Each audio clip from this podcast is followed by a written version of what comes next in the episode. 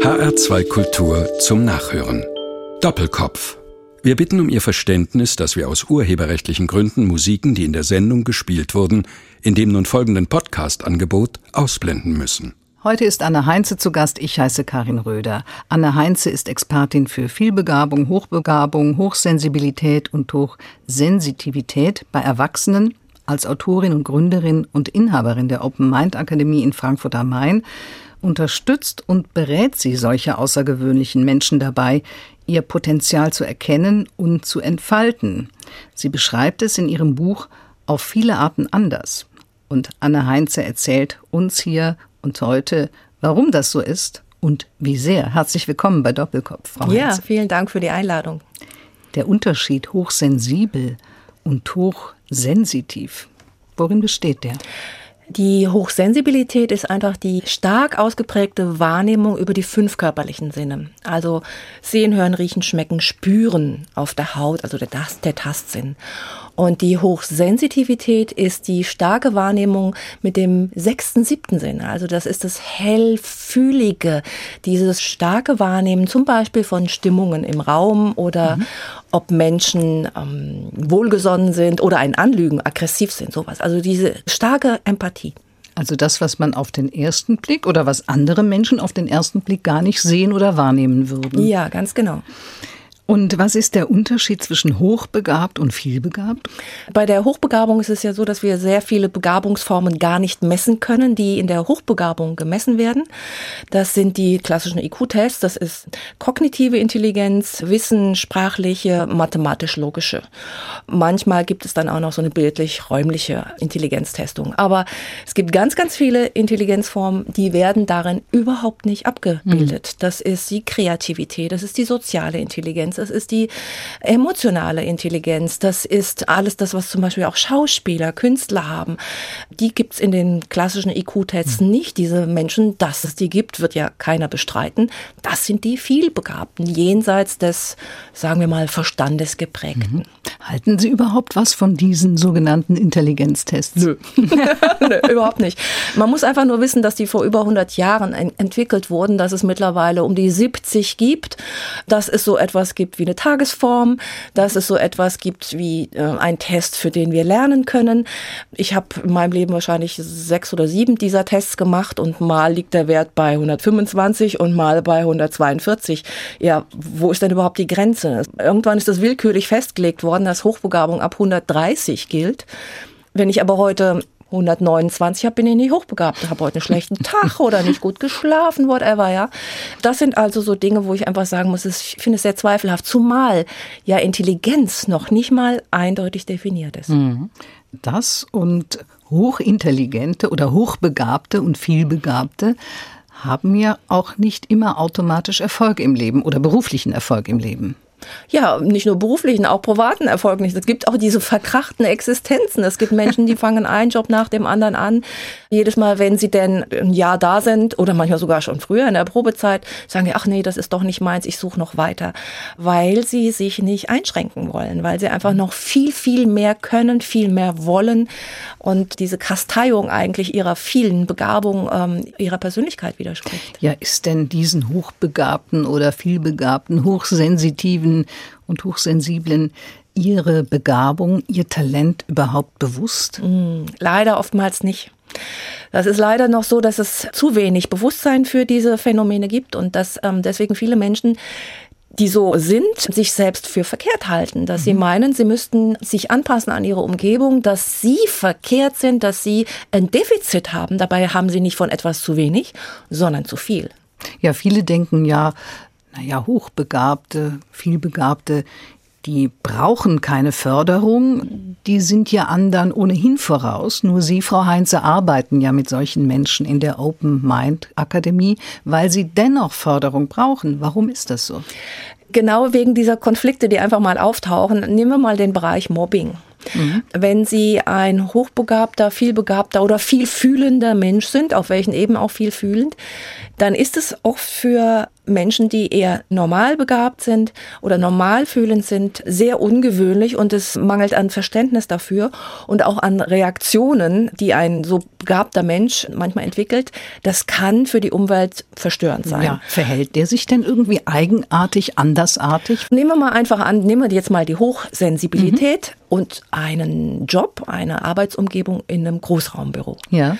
Dieser Mensch, der riecht sehr intensiv, er ist wahnsinnig geräuschempfindlich unter Umständen, er ist wahnsinnig geruchsempfindlich, nimmt aber auch wahr, ob der Kollege, der da zwölf Meter entfernt an einem ganz anderen Schreibtisch sitzt, heute einen schlechten Tag hat oder nicht und fängt an darauf zu reagieren oder hat sogar selbst ein, ein Gefühl, wo er sagt, oh, das, ich fühle mich nicht wohl und das ist natürlich etwas, was eine riesen Stressbelastung macht. Und das ist das Hauptproblem dieser Menschen, dass Stresspegel auch hormonell, ganz mhm. physisch, mhm.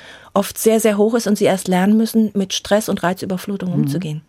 Ja, Stress, Reizüberflutung auf der einen Seite. Hindert denn das solche Menschen nicht auch daran, ihr Talent auszuschöpfen in mhm. dieser speziellen Arbeitssituation beispielsweise. Ja, klar.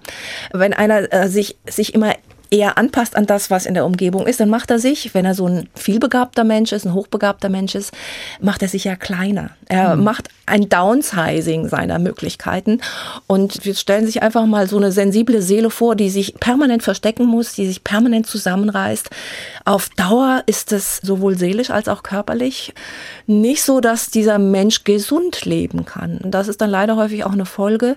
Sehr viele dieser vielbegabten Menschen neigen zu Depressionen, neigen zur körperlichen, allergischen Reaktionen zum Beispiel, haben häufig Nahrungsmittelallergien, weil sie noch nicht gelernt haben, dieses zu viel Anreizen zu verarbeiten. Mhm. Und dann kommen Sie unter Umständen zu Ihnen, Anne Heinze. Sie sind Gründerin und Chefin der Open Mind Akademie in Frankfurt und helfen hoch- und vielbegabten Erwachsenen auf die Sprünge. Heute sind Sie zu Gast bei Doppelkopf in HR2 Kultur. Frau Heinze, bei Kindern ist ja das Phänomen bekannt. Man hört von hochbegabten Schulversagern, die Ärger machen oder sich als sogenannte Klassenclowns hervortun, bevor einer an eine außergewöhnliche Begabung denkt. Woran merkt man Hochbegabung oder Vielbegabung bei Erwachsenen, die selbst noch gar nichts davon wissen? Mhm. Im Prinzip ist das gleiche wie bei Kindern. Das ist immer eine ganz interessante, witzige Geschichte. Jeder scheint davon auszugehen, dass Hochbegabung sich auswächst. Aber wenn wir heute das Bewusstsein für die hochbegabten Kinder haben, dann gibt es natürlich wesentlich mehr Erwachsene, die mit diesem Phänomen rumlaufen. Und die haben das gleiche wie bei Kindern. Die sind anstrengend, die sind schwierig, die sind kritisch. Die haben nicht unbedingt, sagen wir mal, die besten Verhältnisse zu Hierarchien oder Autoritäten. Sie lassen sich nicht einfach irgendwas sagen, nehmen das hin, nicken es ab und tun es, sondern sie wollen es verstehen. So wie bei den Kindern immer die beliebteste Frage ist, Warum? Mhm. Ist es bei den Erwachsenen ganz genauso. Nur ja. weil irgendein Chef sagt, mach mal, sagt, macht das ein solcher Mensch noch lange nicht. Und dann ist es wirklich so dieses Querdenken, das Lösungen finden. Im umgekehrten Fall, der sieht ja auch Probleme. Mhm, ja. Und das, man macht sich nicht wahnsinnig beliebt damit, wenn man überall Probleme sieht, die anderen noch gar nicht aufgefallen mhm. sind mhm. und dann womöglich sogar auch noch frecherweise mit einem Lösungsvorschlag kommt. Bevor der Chef draufgekommen ja, ist. Ja, ganz blöd. Ja, das ist nicht so gut, ja. Kann ich nachvollziehen. Anne Heinze beschreibt in ihrem Buch auf viele Arten anders die Gefühle der sogenannten Vielbegabten. Sie nennen sie auch Scanner-Persönlichkeiten, die sich anders fühlen. Manchmal fühlen sie sich falsch, haben Sie eben gesagt, Frau Heinze. Sie spüren Dinge, nehmen Dinge wahr, die andere zunächst nicht wahrnehmen. Und sie werden, konnte ich Ihrem Buch entnehmen, auch oft ausgegrenzt, weil sie nicht dazugehören oder sich nicht zugehörig fühlen. Was ist denn zuerst da? Sie werden ausgegrenzt, weil sie so sind, wie sie sind, oder fühlen sie sich ausgegrenzt, weil sie so sind, wie sie sind? Es kommt ein bisschen auf die Sozialisierung an. Wie ist der Mensch groß geworden? Mhm. Wenn ich in einer Familie groß werde, wo das Anderssein völlig normal ist, wo es okay ja. ist, ja, wo man nicht sagt, frag du nicht schon wieder und was hast du denn jetzt schon wieder für ein Floh im Ohr und was willst du für ein Hobby machen? Ach nee. Du doch nicht. Genau. Und nee, warte mal ab, bis du groß bist, ja. Dann ist es für diesen Menschen eigentlich eher selbstverständlich so zu sein. Wenn er aber dann in einer Umgebung groß wird, wo das eher belächelt oder niedergemacht oder so wirklich kriegt eins aufs Dach dafür, was leider häufig spätestens im Schulsystem beginnt. Mhm. Das ist nun mal so, die Normalbegabten sind die größere Menge und die ganze Ausbildungswelt ist von Normalbegabten für Normalbegabte gemacht. Mhm. Es ist nur tödlich für vielbegabte, Vielfühler, Vieldenker, sich dem anzupassen. Wir brauchen mhm. das aber. Es gibt nichts in diesem gesamten Universum, was überflüssig ist. Mhm. Alles hat einen Sinn. Aber genauso wie wir wissen, dass bei den Minderbegabten eine spezielle Förderung, ein spezieller Umgang notwendig ist, ist es bei denen, die auf der anderen Seite des Pendels sind, auch so. Wie ist es bei Frauen, die hochbegabt sind oder vielbegabt sind? Ist das nochmal trotz unserer emanzipierten Gesellschaft nochmal eine besondere Situation? Oh ja, allerdings, allerdings. Ich sage mal ein Beispiel. Wir haben eine berufliche Situation, sechs Leute sitzen am Tisch, ein Chef sagt, pass mal auf, ich habe da ein neues Projekt, ist ein bisschen kompliziert und anspruchsvoll. Wer möchte denn das übernehmen als Projektmanager? Ein Mann sagt dann sehr häufig, ich mach's sofort, Hände mhm. hoch, ohne sich ja. zu überlegen, ob er es überhaupt ah, kann. Dann überlegt er, ah, warte mal, an wen kann ich denn das delegieren? Schauen wir mal, ja? Und eine Frau sagt, oh je, hm, ich weiß nicht, selbst wenn sie hochbegabt ist, mhm. wollen wir mal überlegen, brauche ich noch eine Fortbildung? Brauche ich vielleicht noch irgendeine Literaturrecherche etc.? Das heißt, der Selbstzweifel ist sehr hoch und ist bei den hochbegabten Frauen deutlich stärker ausgeprägt als bei den hochbegabten Männern. Kennen Sie eine Frau, die dafür gelobt wurde, schon als kleines Mädchen, wie mhm. klug sie ist und wie clever sie ist? Bei Jungs ist das was anderes. Mädchen werden gelobt, weil sie hübsch sind. Ich gehe jetzt noch mal einen Schritt weiter. Sie sagen, der Selbstzweifel ist bei hochbegabten Frauen höher als bei normalbegabten. Ist es auch so, dass die Hochbegabten, ja, vielleicht auch mehr oder weniger bewusst von anderen in diese Zweifel geschoben werden? Ja, na klar. Also, wenn wir noch mal auf dieses und dann als Kind schon eins aufs Dach gekriegt zurückkommen, dann ist natürlich klar, was ist die erste normale Reaktion eines Kindes, was immer wieder die Erfahrung macht, ich bin verkehrt. Es entwickelt ja. Selbstzweifel, es geht mhm. ja gar nicht anders. Fragt sich dann mal, ist das jetzt eine richtige Überlegung? Ist das eine gute Wahrnehmung? Kann ich mich auf meine Gefühle verlassen? Stimmt meine Intuition?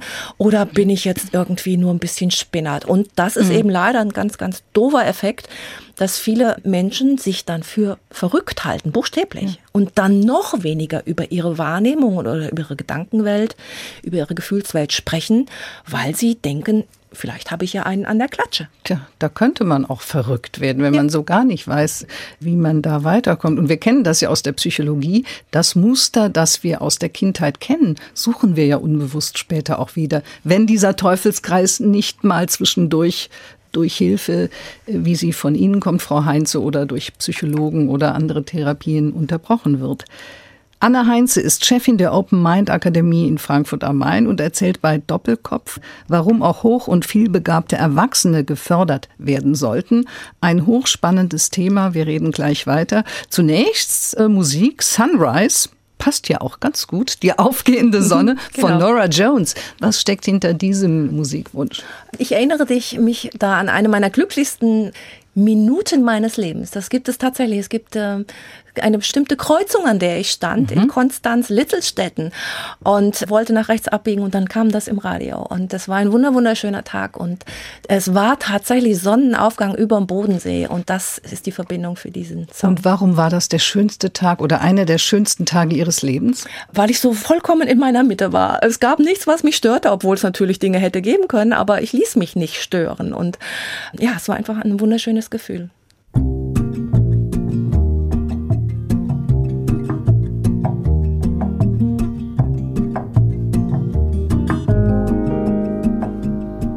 Sunrise, sunrise, looks like morning in your eyes, but the clock's held 9:15 for hours. Sunrise, sunrise, couldn't tempt us if it tried, cause the afternoon's already come and gone. And I said,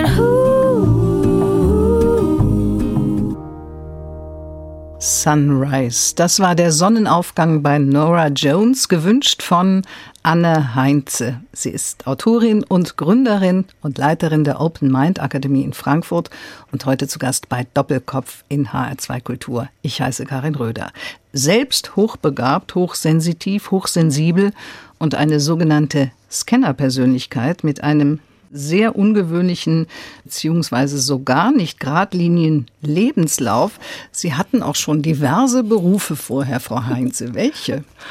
Also wollen wir bei Jobs anfangen? Jobs, okay, Jobs. Jobs war wirklich dann tatsächlich von der Weinlese über, über Reitlehrer. Im Friseursalon habe ich gearbeitet, in der Pilzfarm im Akkord Pilze gepflückt und mir damit meine Ausbildungen finanziert. Und die fingen also an mit Gesprächstherapeutin, dann habe ich als Psychotherapeutin gearbeitet, dann habe ich Atemtherapie gelernt, dann wurde ich Heilpraktikerin, dann Kommunikationstrainerin, Sterbebegleitung, Coach und das ist das, was ich jetzt immer noch mache. Mhm, obwohl Sie nie auf einer Uni waren. Richtig, genau. Ich habe Universitäten erst gesehen, als ich dann von innen Vorträge hielt. Wie haben Sie dann diese Ausbildungen gemacht? Auf welchen Wegen? Ja, da gibt es ja private Institute, wo man diese Berufe erlernen kann oder nebenberuflich sich weiterbilden kann. Wenn man in Deutschland als Heilpraktikerin die Zulassung hat. Wichtig ist natürlich immer in der Arbeit mit Menschen Gesprächsführung. Also war für mich dann irgendwann logisch, dass ich auch über Kommunikation mehr wissen wollte. Es war alles eine logische Entwicklung. Mhm für mich. Ja. Sieht bloß so konfus aus. Sie hatten eben das Reiten angesprochen. Mhm. Sie waren auch mal Dressurreiterin, mhm. glaube ich, Leistungssportlerin. Mhm.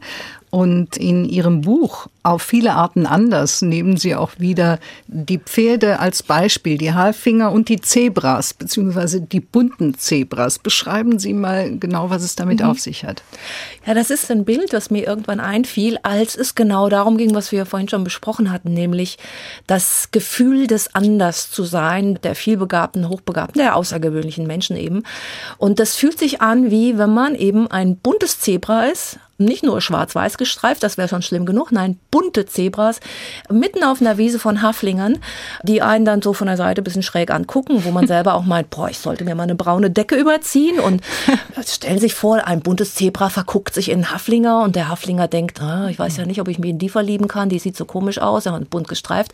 Und das ist genau dieses, das ist die Lebens- und Gefühlswelt dieser außergewöhnlichen Menschen, wenn sie noch nicht gelernt haben zu erkennen, wo auch andere bunte Zebras mhm. sind, die genauso ticken wie sie. Tja, Sie scheinen ein sehr buntes Zebra zu sein, Frau Heinze, denn vier Ehen haben Sie hinter sich, zwei Kinder geboren, vier als Zweitmutter betreut und sieben als Besuchsmutter, wie genau. Sie es sagen. Sehr, sehr bunt. Ist das in Anführungsstrichen normal bei Menschen, die hoch oder viel begabt sind, auch diese Buntheit im privaten Leben? Ja, es muss ja nicht gleich so exzessiv sein.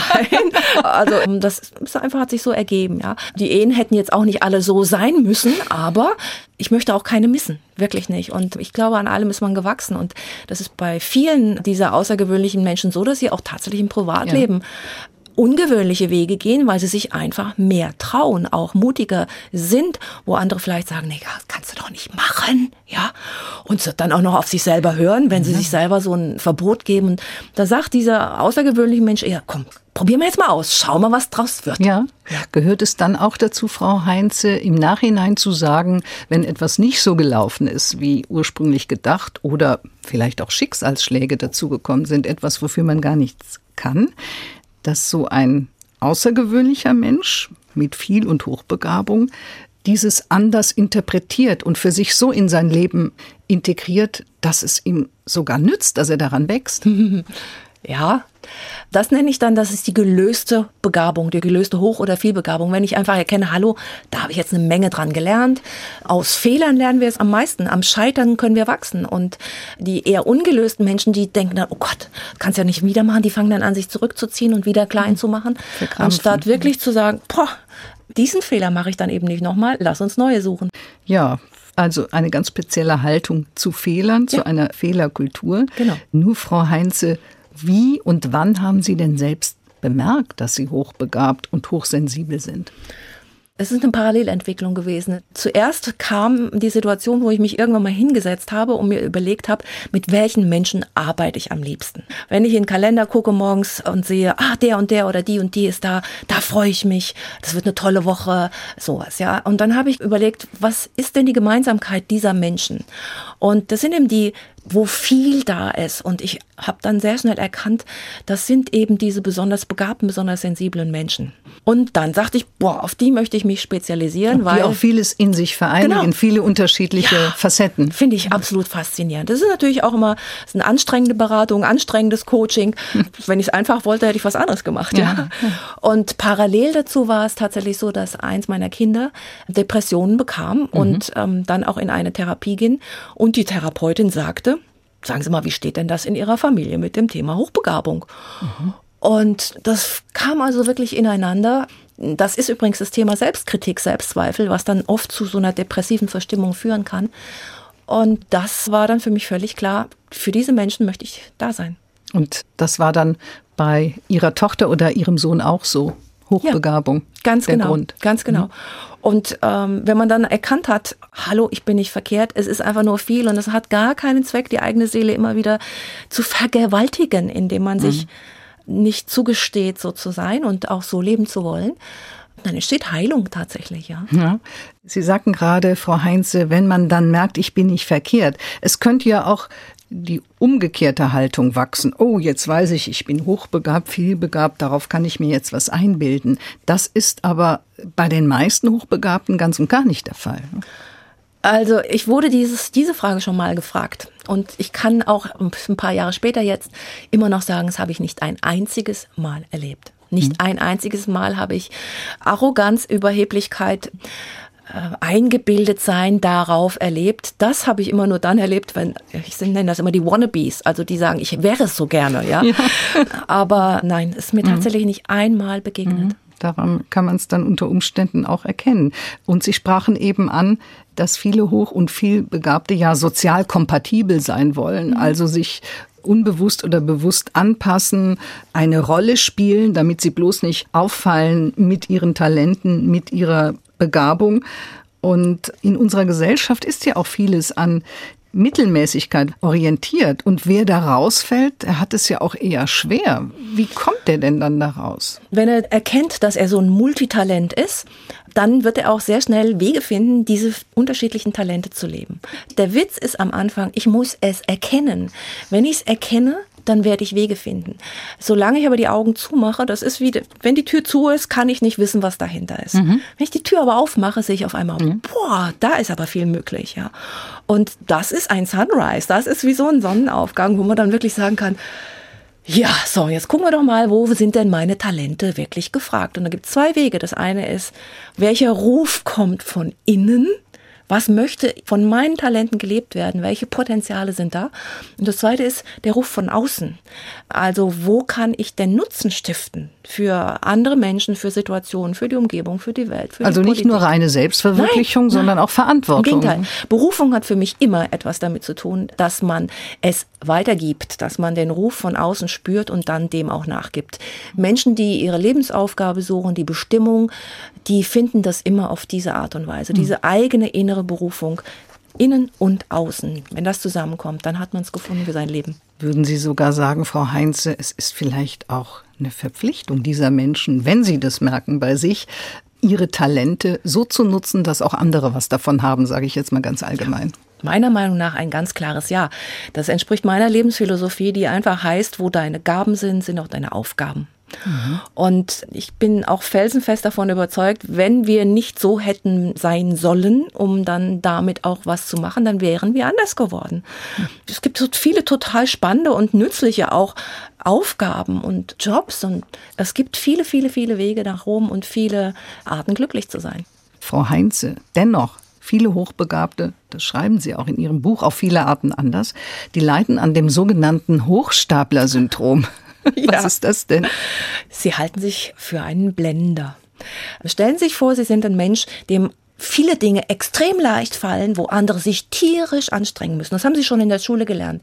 Bloß nicht zeigen, dass man etwas ganz easy, locker und leicht kann, wofür andere sich anstrengen. Das ist ein Phänomen, was eben Hochstapler-Syndrom oder Hochstapler-Phänomen genannt wird.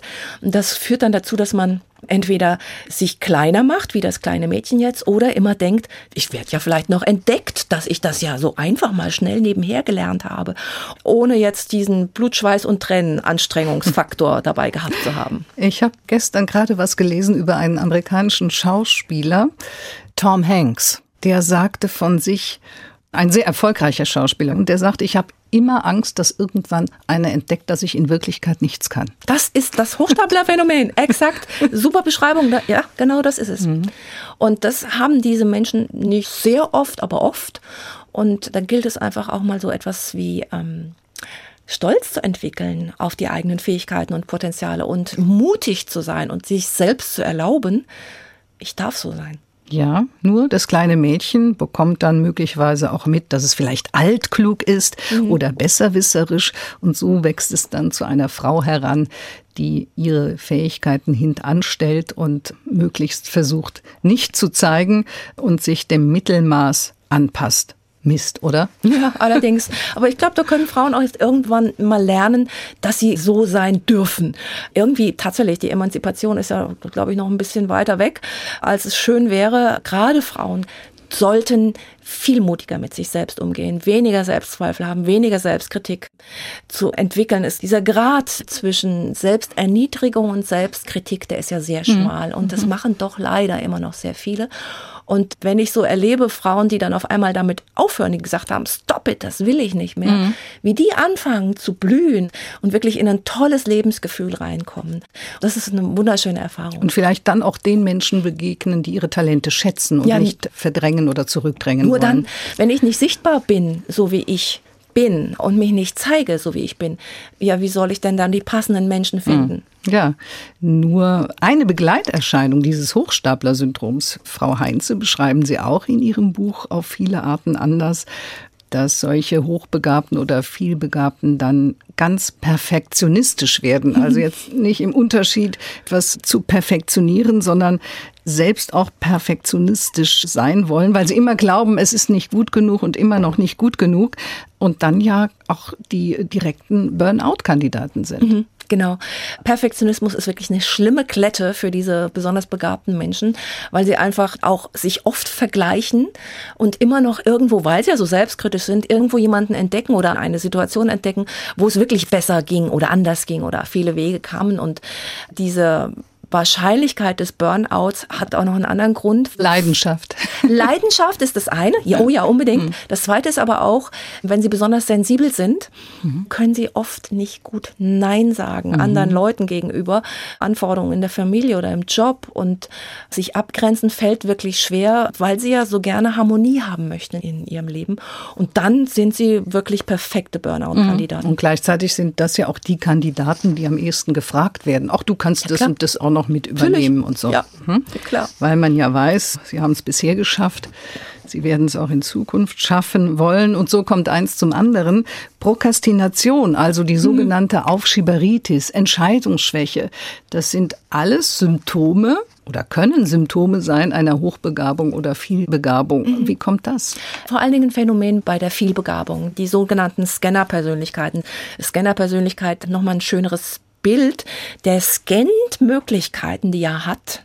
Also Optionen für ähm, Dinge, die er tun könnte, Jobs, für die er sich entscheiden könnte oder Berufswahl, Hobbys, Tanzen und Singen und ein Instrument und vielleicht auch noch Schach, whatever, könnte alles toll sein. Und weil er so viele Optionen hat aufgrund dieser Multitalentiertheit, hat er Schwierigkeiten, sich zu entscheiden. Ja, weil mhm. wenn ich mich für eins entscheide, weiß ich, ich muss ganz vielen anderen Dingen erstmal ein Nein erteilen. Und das fällt dem in der Seele. Schwer. Ja, wobei das natürlich, glaube ich, auch in Deutschland sehr ausgeprägt ist. Dann fragt man schon ja. den kleinen Jungen und das kleine Mädchen, was willst du denn mal werden? Wenn es seit Kirmesverkäuferin oder Floristin lässt man dann noch gelten. Wenn aber die Abiturientin gefragt wird, was willst du denn mal werden und nicht weiß, was, ja, das musst du doch wissen. Man muss doch wissen, mhm. kurz vom Abitur, was man will. Und dann muss aber auch was ganz Bestimmtes genannt werden. Mhm. Und wenn das nicht kommt, kommt, dann ist gleich was nicht richtig. Mhm. Ich habe meinen Kindern immer empfohlen, erstmal nach der Schule Auszeit zu nehmen und in sich hinein zu spüren, was denn ihr Weg sein könnte, durch die Gegend zu reisen, ein Auslandsjahr zu machen, um wirklich verschiedene Facetten der eigenen Persönlichkeit auszuprobieren. Und ich finde, die hiesige Gepflogenheit, sich schon so früh jetzt mit 18 spätestens mit 19 entscheiden zu müssen, was mein Berufsweg ist, ist definitiv ein echtes Problem für diese Vielbegabten. Zumal es in der Zukunft wahrscheinlich auch nicht mehr so einen einseitigen Berufsweg, wie wir es vielleicht noch von vielen aus der Vergangenheit kennen, ja auch gar nicht mehr geben wird und gar nicht geben kann. Ist vorbei, definitiv. Ist vorbei. Also es geht hin zur Patchwork-Karriere. Ja, heißt es auch, Frau Heinze, alle Talente ausnutzen, leben, ausschöpfen, möglichst zum Tragen bringen. Nur allerdings, der Tag hat nur 24 mhm. Stunden. Genau, mein Problem ist das auch. äh, nee, alle muss nicht sein. Kommen wir zurück auf die Berufung, über die mhm, wir eben gesprochen ja. haben. Wer seine Berufung gefunden hat, der hat so eine Lebensvision, der hat so einen Leitstern ah, ja. über dem Leben. Mhm. Und wenn er das hat, dann kann er auch diese ganz vielen Anfeindungen von verschiedenen Interessen, die in seinem Leben sind, immer abgleichen an, an diesem Leitstern. Passt das dazu? Mhm. Wenn ich herausgefunden habe, wo will ich wirklich hin mit meinem Leben? Wo will ich 20, 30 Jahre später leben? Was ist meine meine innere Berufung, dann kann ich wirklich ähm, schauen, passt denn jetzt das Hobby hier oder die Tätigkeit da dazu? Und wenn ich dann merke, nö, es wird ganz nett, aber muss jetzt nicht sein, dann kann ich es lassen. Also, ja, und es muss nicht immer ein Beruf sein oder gut, etwas, womit man sein Geld verdient. Ganz genau. Mhm. Man kann auch vieles als ehrenamtliche Tätigkeit oder als Hobby machen. Hilfreich ist da, sich zu überlegen, was ist ein Muss, was ist ein Soll und was ist ein Kann an Interessen oder Tätigkeiten oder Neigungen oder Talenten auszuleben. Und das muss sein, sonst wird man unglücklich. Das kann, ja, davon machen wir doch mal ein bisschen mehr und wenn es Spaß macht. Das soll heißt, wenn es nicht ist, ist auch nicht schlimm. Tja, damit sich so ein gutes Gefühl entwickelt, auch bei Hochbegabten, bei Vielbegabten, bei Hochsensitiven und Hochsensiblen. Denn ein Wohlgefühl gehört nicht unbedingt immer zum Leben dieser Menschen, wenn sie ihr Talent noch nicht erkannt, genutzt und gelebt haben. Damit kommen wir zu ihrem nächsten Musikwunsch. Michael Bublé, Feeling Good. Was war das für ein Grund? Sie haben es ja schon gesagt. Ah. Sie haben es okay. ja schon gesagt. Und das ist genau das Lebensgefühl, was eintritt, wenn man diese Gaben erkennt, als Aufgaben sie lebt und sich nicht reduzieren will. Und es ist einfach das Feeling dieses Songs, was das wunderbar ausdrückt. Birds flying high, you know how I feel. Sun in the sky, you know how I feel. Breeze drifting on by, you know how I feel. It's a new dawn It's a new day, it's a new life for me. Michael Bublé Feeling Good. Anna Heinze hat sich diese Musik gewünscht, eine Spezialistin für Hochbegabte und es dauert mitunter lange, bis Hoch- und Vielbegabte das von sich sagen können, sich richtig gut fühlen, denn oftmals wird ihr Talent gar nicht erkannt und wenn doch, sind sie irgendwie nicht am richtigen Platz. Und vielbegabte bzw. hochbegabte Frau Heinze findet man ja auch nicht immer in Berufen, wo man es vermuten würde. Also nicht nur bei Künstlern, Akademikern mm. oder anderen hochdekorierten Menschen, sondern möglicherweise auch bei Krankenschwestern, Lehrern, Busfahrern, Bäckern oder manchmal sogar auch bei Journalisten. ja, soll vorkommen. Nein, es ist tatsächlich so. Findet sich überall. Das heißt nicht Hochbegabung, Vielbegabung, heißt ja nicht Hochleistung, heißt nicht Genie, heißt nicht reich äh, und berühmt, sondern das heißt, es ist ein inneres Potenzial da. Und es gibt ganz, ganz, ganz, ganz viele Wege, wie ich diese Potenziale leben kann. Und das bedeutet auch nicht, dass es unbedingt im Berufsleben sein muss, sondern es gibt andere Möglichkeiten im Privatleben, wie man mhm. In der Freizeit seine Talente ausleben leben kann. Sie helfen diesen Menschen dabei, Frau Heinze, sind eine der wenigen Expertinnen in Deutschland für Hochbegabte. Wie viele Klienten haben Sie so am Tag? Ich habe maximal einen Klienten. So eine Sitzung dauert zwischen zwei und vier Stunden, manchmal sechs Stunden, weil die kommen wirklich von sehr weit her. Und mit Vorbereitung und Nachbereitung, es ist anstrengend, mit diesen wunderbaren, bunten Menschen zu arbeiten. Und da kann man einfach nicht, wie sagt man dann so, in, in so einem Akkord mit mehreren hintereinander arbeiten. Das ist zu viel für mich. Ja, Sie sagen, das ist anstrengend. Nur Sie sind ja selbst hochbegabt und viel begabt. Wie ist denn, wenn zwei von der in Anführungsstriche Sorte zusammentreffen? lebendig. es ist schlicht und einfach lebendig. Es wird garantiert nicht langweilig. Die finden immer Gesprächsthemen.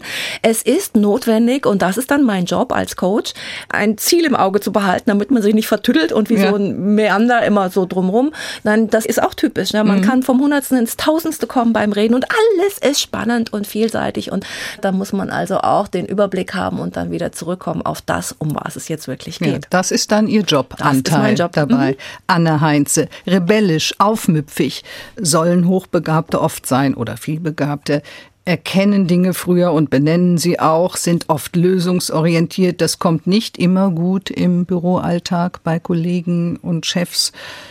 Was macht denn dann so einer? Also es gibt verschiedene Möglichkeiten. Es gibt tatsächlich Unternehmen, die lieben es, besondere Menschen zu haben. Die sind also wirklich schon offen für außergewöhnliche Menschen. Und es gibt andere, ich kann mich an ein Gespräch erinnern mit einem Personalspezialisten, der gedacht dachte, oh Gott, bleibt mir bloß weg mit solchen Leuten, die sind ja hm. so anstrengend und schwierig. Hm. Ja. Schwer zu führen. Ja, das sind kommt auch noch. Genau, ja. genau. Ja, meine Eltern haben schon zu mir gesagt, da war ich gerade Martini, du bist ja nicht erziehbar. Mhm. und das ist, ist tatsächlich ein Phänomen, das ist so. Und dann gibt es die Möglichkeit, sich entweder selber umzuorientieren und zu sagen, okay, an der Stelle werde ich jetzt nicht glücklich und sich eine neue Stelle suchen. Oder viele, viele dieser Menschen sind auch selbstständig. Ja, ja. nur ist ja eigentlich dumm von so einem Unternehmen. Da werden doch wahnsinnig viele Ressourcen verschwendet, wenn Sie schon schreiben, auf 100 Normalbegabte, die so, wenn auch richtig und wie es sein soll, vor sich hin funktionieren, kommen zwölf hoch- und vielbegabte. Heißt es, die könnten dieses Potenzial abdecken? Ja, muss man sich mal vorstellen. Wir haben ein Unternehmen mit, mit tausenden Mitarbeitern, ein Zehntel davon gehört zu diesen außergewöhnlichen Menschen. Wenn die alle an einem richtigen Platz sitzen, wo sie eben als Troubleshooter, Lösungsfinder, Problementdecker, Querdenker, empathischer, emotionaler Mensch so eingesetzt werden würden, dass sie ihre ganzen Potenziale ausleben könnten, dann wären die ein unfassbarer Gewinn für jedes Unternehmen. Ja, nur das Gegenteil ist ja oft der Fall. Sie werden dann ausgebremst und dann heißt es, sind nicht teamfähig. Aber oft ist ja das Gegenteil der Fall. Sie sind ja vielleicht auch im passenden Beruf, nur nicht an der passenden Stelle, Richtig. auf dem passenden Spielfeld. Ja, ganz genau. Also diese Menschen sind wunderbare Führungskräfte. Die können sich wunderbar hineinversetzen in die Fähigkeiten ihrer Mitarbeiter, können Projekte oder bestimmte Aufgabenbereiche weiträumig umblicken, weil sie einfach eine große Vision haben und einen Überblick über Dinge, die nicht sehr detailliert sind. Fürs detaillierte Arbeiten oder Routineaufgaben ja. haben die lieber jemand anderen. der denn da ist. Ja. Anne Heinze erzählt bei Doppelkopf in HR2 Kultur von vielbegabten und hochbegabten Menschen, die häufig auch viele Umwege gehen müssen, bis sie Zufriedenheit in Beruf und Privatleben finden. Und das war nicht nur bei Ihnen selbst der Fall, Frau Heinze. Welchen Rat würden Sie denn jetzt Menschen geben, die wissen von sich, dass sie hoch und vielbegabt sind, hochsensibel sind, hochsensitiv? Erstmal, was das Privatleben angeht. Partnersuche zum Beispiel. Ja, also bloß nicht glauben, dass ich nur mit gleichartigen Menschen glücklich werden kann. Mhm. Nein, überhaupt nicht. Es gibt sowohl den zutreffenden Satz gleich und gleich gesellt sich gern, als auch den ebenso zutreffenden Satz Gegensätze ziehen sich an. Beides ist völlig richtig und man kann wirklich das nicht verallgemeinern. Ich glaube nur, wichtigste Erkenntnis für diese Menschen ist, dass sie einfach sagen müssen, es nützt nichts, wenn ich mich auch im Privatleben kleiner mache, anpasse, eine graue Decke überziehe, sondern genau dieses Schillernde, was sie haben, auch leben und dann wird auch im Privatleben, in der Partnerschaft, wird es wunderbare Beziehungen geben können. Manchmal ist die Suche etwas schwierig. Also das, das Dating-Phänomen und äh, das ungewollte Single-Leben, das ist bei diesen außergewöhnlichen Menschen schon was Besonderes, ja, aber man kann es lernen. Sollte denn die Frau, die einen Partner sagt, zum Beispiel beim ersten Wein oder Essen, Vorsicht, ich bin hochbegabt, oder? Um Gottes Willen. Nein, gerade wenn wir bei der Pferdesprache bleiben, gibt es ja sowas wie einen Stallgeruch. Mhm. Ja, ich ja. glaube nicht, dass es notwendig ist, dass ein buntes Zebra erwähnen muss, es ist ein buntes Zebra, damit das andere bunte Zebra erkennt, ich habe bunte Streifen. Die erkennen sich gegenseitig? Ah ja, klar, na klar. Das ist die Art und Weise zu denken, Probleme zu machen, unkonventionell zu sein, quer zu denken, die Art Gespräche zu führen, unter Umständen auch unkonventionelle Kleidung, whatever, ja. Die erkennen sich, oh ja. Wie ist es mit Freunden zum Beispiel? Mhm. Wie sucht sich ein Hochbegabter die aus? Wie alle anderen auch. Es geschieht im Leben. Weise. Ja, auf ähnliche Weise. Und dann mhm. merkt man, mit dem habe ich eine tolle Ebene, mit dem kann ich tolle Gespräche führen. Wir haben gemeinsame Interessen. Unsere Zeit miteinander ist immer besonders reich und mhm. wirklich nährend und schöne Zeit ist, die man miteinander verbringt. Ja, jetzt kommen wir zum Beruf. Da sitzt jetzt so eine Frau, so ein Mann und weiß, ich habe ein paar Begabungen mehr als andere, die auch nicht mittelmäßig sind, sondern bin hochbegabt. Wäre es da jetzt besser, also um sich nicht den grauen Mantel umzulegen, wie Sie jetzt sagen, sich zu outen, zumindest zum Chef zu gehen und zu sagen, also hör mal, wenn ich ein bisschen komisch bin, nur damit du Bescheid weißt, das hat diesen und jenen Grund? Davon rate ich dringend ab. Also das ist so ungefähr wie, gibt es einen Vergleich dafür? Also es ist ein Persönlichkeitsmerkmal, was zu mir gehört und ich sage ja auch niemandem, wie meine Schuhgröße ist. Muss ich mich auch nicht für entschuldigen? Muss ich mich nicht entschuldigen und nicht rechtfertigen. Und vor allen Dingen eins, da gibt es allerdings echt eine Gefahr. Ich muss auch vor allen Dingen nicht erwarten, dass diese Umgebung um mich herum sich an mich anpassen muss. Das mhm. tun leider viele hochsensible Menschen, die immer sagen, auch die anderen müssen noch ein bisschen mehr Rücksicht nehmen, weil ich bin so äh, geruchsempfindlich, lichtempfindlich und das darf nicht ziehen und das Fenster darf nicht auf sein und bitte, liebe Kollegin, hab mal ein anderes Parfum. Nein, wir können alle lernen, mit diesen Wahrnehmungen umzugehen und es ist hm. unser Job, es zu tun. So wie es bei einem Menschen, der zwei Meter groß ist, sein Job ist, sich hm. eben nicht zu beugen und seine Schultern immer krumm zu machen, der muss einfach sein Leben danach einrichten. Ja, Moment, das müssen Sie mir erklären, denn es ging ja auch im Laufe des Gesprächs darum, dass ja gerade solche außergewöhnlichen Menschen äh, dazu neigen, sich anzupassen. Mhm. Jetzt sagen Sie, es ist auch sein Job. Mhm. Aber in welcher Form, in welcher Art und Weise ist es denn sein Job? Eben nicht, nicht in der Anpassung. Nicht in der Anpassung. Es ist eher, sich so zu zeigen, ohne sich klein zu machen, sich zuzumuten ohne von anderen Verständnis zu erwarten. Also sich anderen mit seiner Empfindlichkeit zuzumuten mhm. und zu sagen, ich bin nun mal so, wie ich bin, aber dann auch zu akzeptieren, dass andere nun mal so ja. sind, wie sie sind, nämlich nicht so empfindlich. Genau, das ja, was ich das damit meine. Es. Den Scanner-Persönlichkeiten gehört die Zukunft, schreiben Sie in Ihrem Buch, Frau Heinze, auf viele Arten anders. Warum sehen Sie das so? Ja, stellen Sie sich mal vor, diese vielbegabten, multitalentierten Menschen würden viel mehr sichtbar sein in der Welt und würden diese Talente einsetzen und diese Potenziale leben. Ich glaube wirklich, es würde eine große Bereicherung auf vielen Ebenen sein, im Berufsleben, im Privatleben, weil es ist Lebendigkeit, es ist ein lustvolles Leben, es ist ein Leben, wo auch Veränderung geschieht, weil die bereit sind, Verantwortung zu übernehmen. Das Leben als kreatives Multitalent der vielbegabten Scanner-Persönlichkeit beschreibt die Gründerin und Chefin der Open Mind Akademie Frankfurt, Anne Heinze, in ihrem Buch es ist beim Ariston Verlag erschienen und wie es sich gehört für eine vielbegabte Autorin ist auch das neueste Buch schon in den Startlöchern. Da geht es um Introvertierte. Richtig. Wie introvertierte Menschen ihre Stärken erkennen und finden und das heißt auf die leise Weise. Ja, also es gibt noch viel zu lesen von Anna Heinze. Heute war sie zu Gast bei Doppelkopf in HR2 Kultur. Mein Name ist Karin Röder. Letzter Musikwunsch, Behind the Gardens. Was gibt es da zu entdecken, Frau hm. Heinze? Ich bin groß geworden in klassischer Musik. Mein Vater war also wirklich ein begeisterter Fan von Klassik. Und wir waren Teenies, dann kam er an mit dem ersten nicht klassischen Langspielplatte reden wir noch davon. Und das war von Andreas Vollenweider. Und das war wirklich für uns, boah, es gibt noch was anderes. Für uns Kinder war das eine große Offenbarung, dass es da noch eine andere Form von instrumentaler Musik gibt. Und ich hatte den Wunsch, nochmal an ihn zu denken. Vielen Dank, Anne Heinze.